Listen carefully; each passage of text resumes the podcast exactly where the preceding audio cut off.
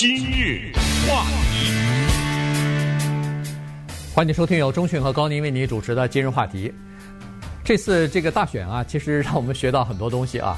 呃，这个联邦政府有一个机构啊，叫做呃总务署啊，这个这叫 General Services Administration 啊。这个总务署呢，人们一般认为说，它只不过是替联邦政府管理一些物业啊、房地产呐、呃，而且负责全球的这个呃采购的什么供应链之类的东西，呃，跟大选有什么关系呢？哎，还真有关系，因为呃，美国的这个大选呢，最后的胜者啊，两个政党之间提出来的候选人，最后谁取胜呢？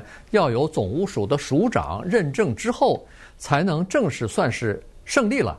他签字认证之后，宣布谁是胜者之后，那么这个获胜的。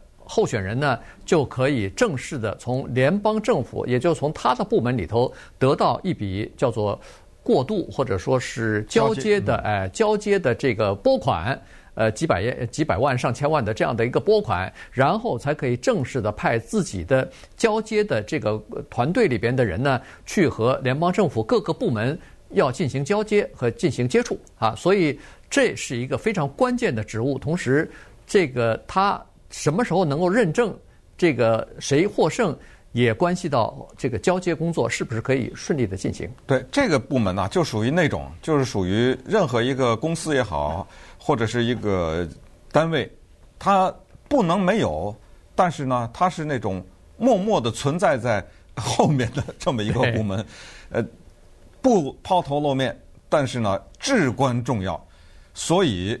一般的来说，这个部门在干干什么？美国的老百姓是绝对不知道的。谁是这个部门的负责人？那更不知道。但是呢，这个负责人啊，他要想做这个官的话，他还得国会参议院还得听证呢。这是一个政治任命嘛？对啊，总总统任命的。对这个政治任命，他管着多少？一万两千人呐。所以确实是一个很重要的职务。那为什么以前默默无闻呢？呃，很简单。他就做他的事情呗，对不对？就是例行公事，买点东西，然后看看管理管理政府的资产啊什么之类的，就是那一个工作，就是交接的这个工作呢，是宪法规定或者是说政府规定它的一部分。那么这个也没有疑问呢，一个人走了，政府的。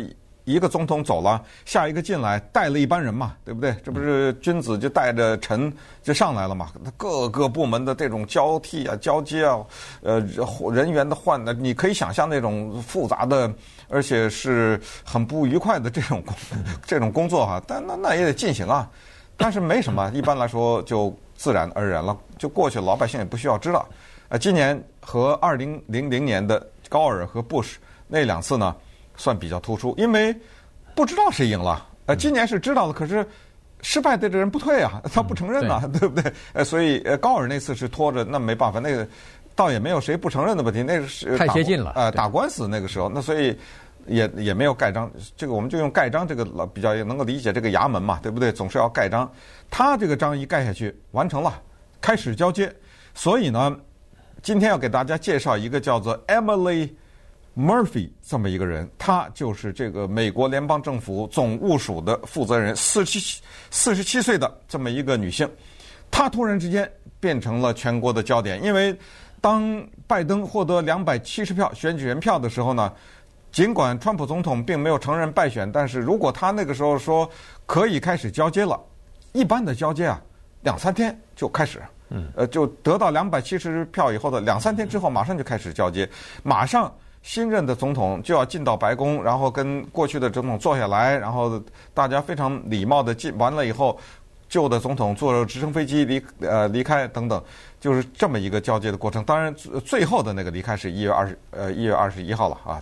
但是就是他有一个这么一个形式，但是呢，他不肯盖这个章，但是也不是他的错啊。对，他不肯盖这个章，因为他叫进退两难呐。压力很大，压力山大，这叫太大了啊！对，因为民主党是指责他，你阻挠了整个的权力的交接和和平的这个叫做过渡啊。但是共和党说做得对，你应该这么做啊，应该坚决守住这块阵地。所以呢，他是压力非常大的。这一点呢，他在十一月三号的选举之前就已经知道了。为什么说他已经知道了，心知肚明？他坐在一个火山口上呢？因为在十一月三号大选之前，他曾经通过别的人、中间人来介绍呢，和另外的一个人，呃，叫做 Barron 哈，Dave Barron 呢，通过一次视频的电话。为什么要跟这个 Barron 聊天叫取经呢？因为呃，Dave Barron 呢是二零零零年坐在他这个位置上的那个总务署的署长。嗯，当时他也经历过美国现代政治是这个大选当中非常罕见出现的这个，到选举日结束之后不知道谁赢啊，不知道。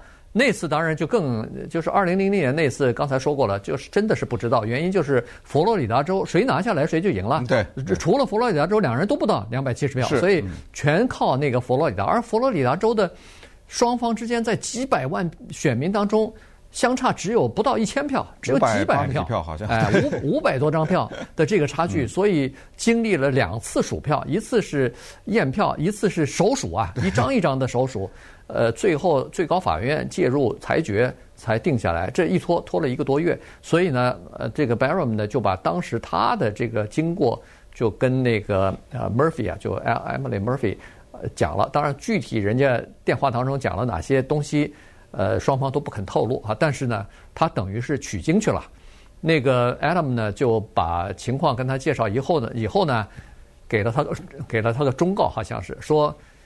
我妈曾经跟我说过，这个这个 Barron 本身已经七十多岁了啊，二十二十年前他已经做这个工作了嘛，现在早就退了。他说：“我妈跟我说，你只要做正确的事情，接下来你就准备好承担后果就行了。”嗯，那 Emily Murphy 当时为什么要找之前的这位人士呢？他为什么在大选之前就意识到可能会出现今天这个情况呢？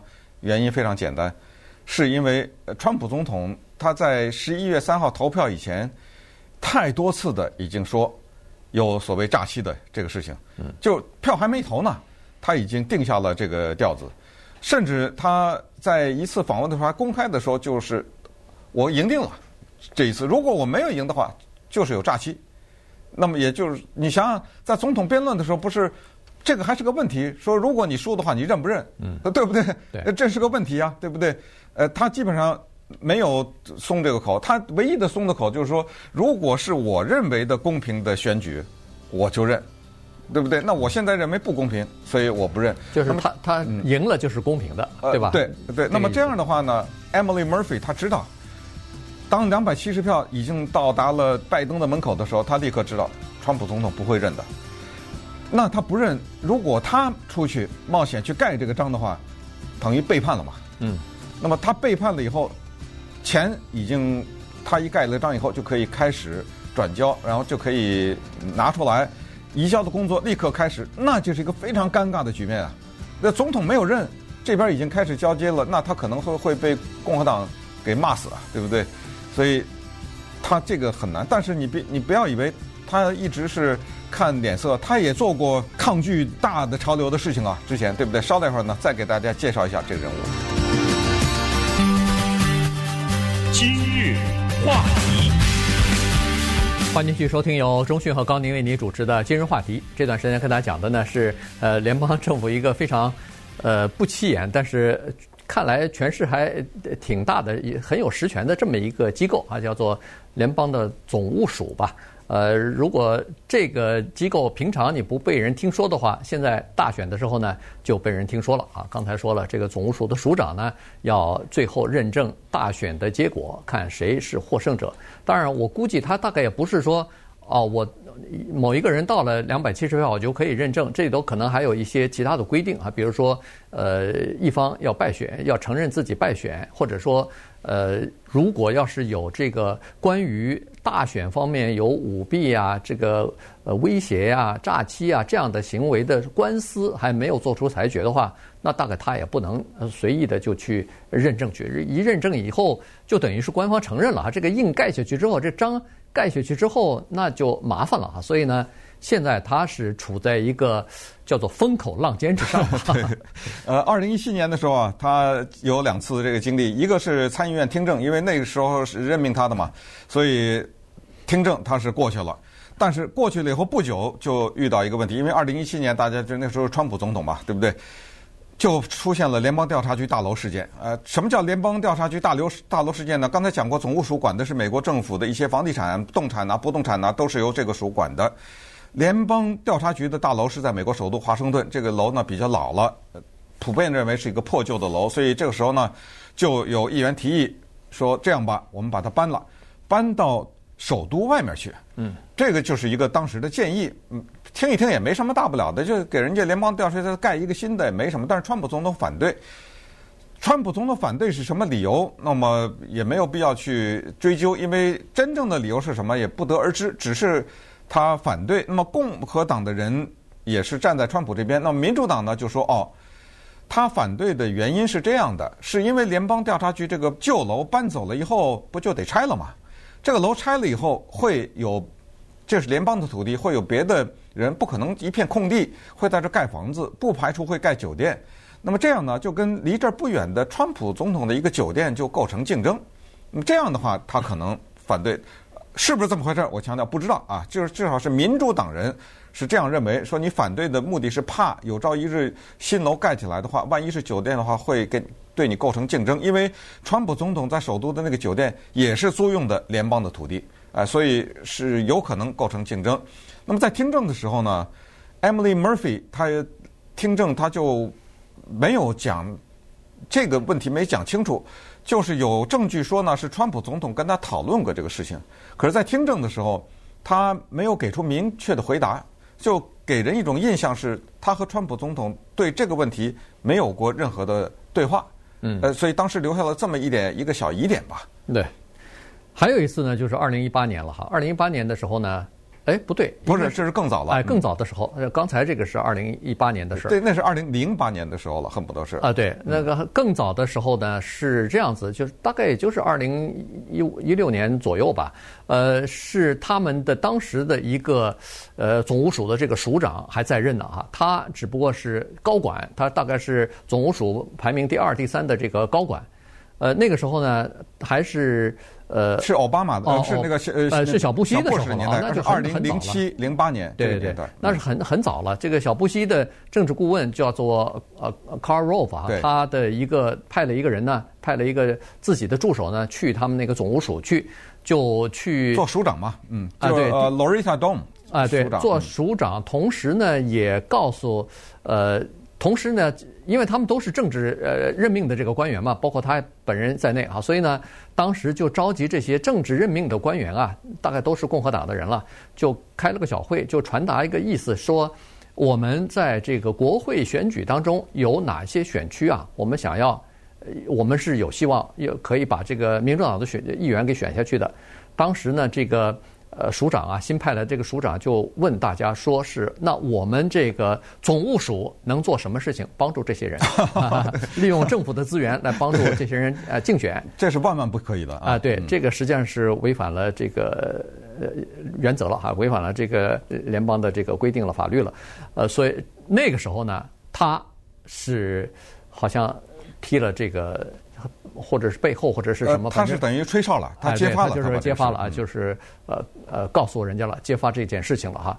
后来第二年，这署长马上就被灰溜溜的就被解雇掉了，就被小布什给开除了啊。所以你看哈，呃，这个 Murphy 啊，Emily Murphy 呢，他是一个共和党人，这是这肯定的嘛，对不对？这自己的党任命自己的，他是 Virginia 大学毕业的，之前他是个律师，然后呢，在政府机构里啊，基本上。除了很少一点时间从事了一点私人的，可能在律师事务所工作一段，大量的时间他都是在政府机构，一会儿是采购局了，一会儿又是什么小生意管理局的一些高级官员呢。他是在政府机构，所以他对这一块特别的熟。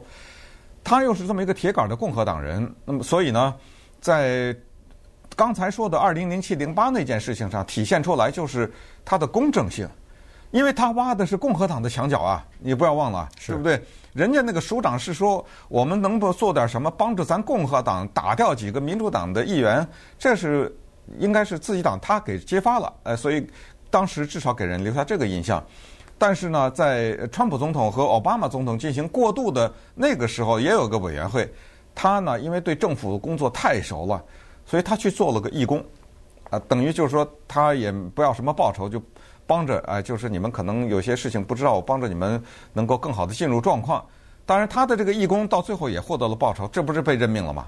对，对不对？任命了做署长了吗？他是帮着，他是在这个川普的过渡团队当中对，对做义工，所以呢，后来就被任命，大概是呃二零一七年年底的事啊，就是被任命担任这个总务署的署长了。所以现在呢，他要面临着这个最后要由他来盖章的这个决定啊。当然，他这个我相信也不是他自己最后决定的，肯定是要有白宫首先要找他谈。过渡的情况，然后要有一方，比如说承认，或者是整个的官司最后呃都有了结论了，说没有出现大规模的选举的诈机，然后呃当然这个这个官司最后怎么去做咱们还不知道，但是必须要把整个的关于诈机方面的官司都有一个结论之后，他才能最后宣布谁到底是胜家。